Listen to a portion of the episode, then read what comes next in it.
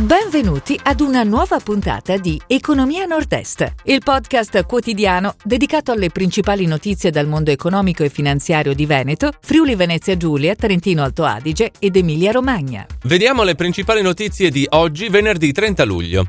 Fincantieri vola nei primi sei mesi. De Longhi utili a oltre 180 milioni. Confartigianato, fusione in Friuli Venezia Giulia. Geox, semestre in crescita. Nord-Est, aiuti per gli alluvionati della Germania. Zignago Vetro, numeri positivi. Alessandro Benetton compra i cioccolatini Boero. Fincantieri vola nei primi sei mesi. La semestrale dei cantieri navali segna ricavi in aumento di circa il 28% a oltre 3 miliardi di euro e un miglioramento dei margini. La società triestina torna all'utile. Sempre ieri è stata presentata la nave Rotterdam da 300 metri per il gruppo Carnival. De Longhi utili a 180 milioni. Il CDA della multinazionale trevigiana ha approvato la semestrale con ricavi a 1,43 miliardi. L'utile netto triplica a 180,8 milioni. Al 30 giugno la posizione finanziaria netta di gruppo è risultata positiva per 217,9 milioni di euro.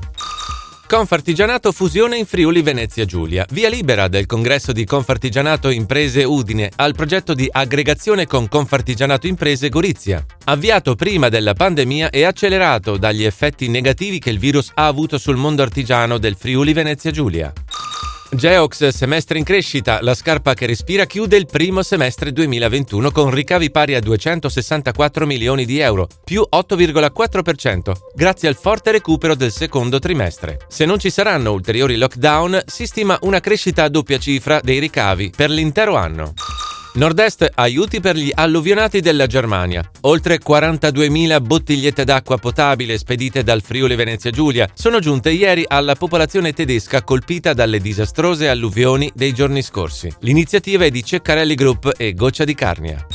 Zignago Vetro, numeri positivi. La società veneziana presenta nei primi sei mesi dell'anno ricavi a 233 milioni di euro, più 18,6%, di cui il 30% fuori dal territorio italiano. L'utile netto del gruppo è raddoppiato a 28,7 milioni di euro.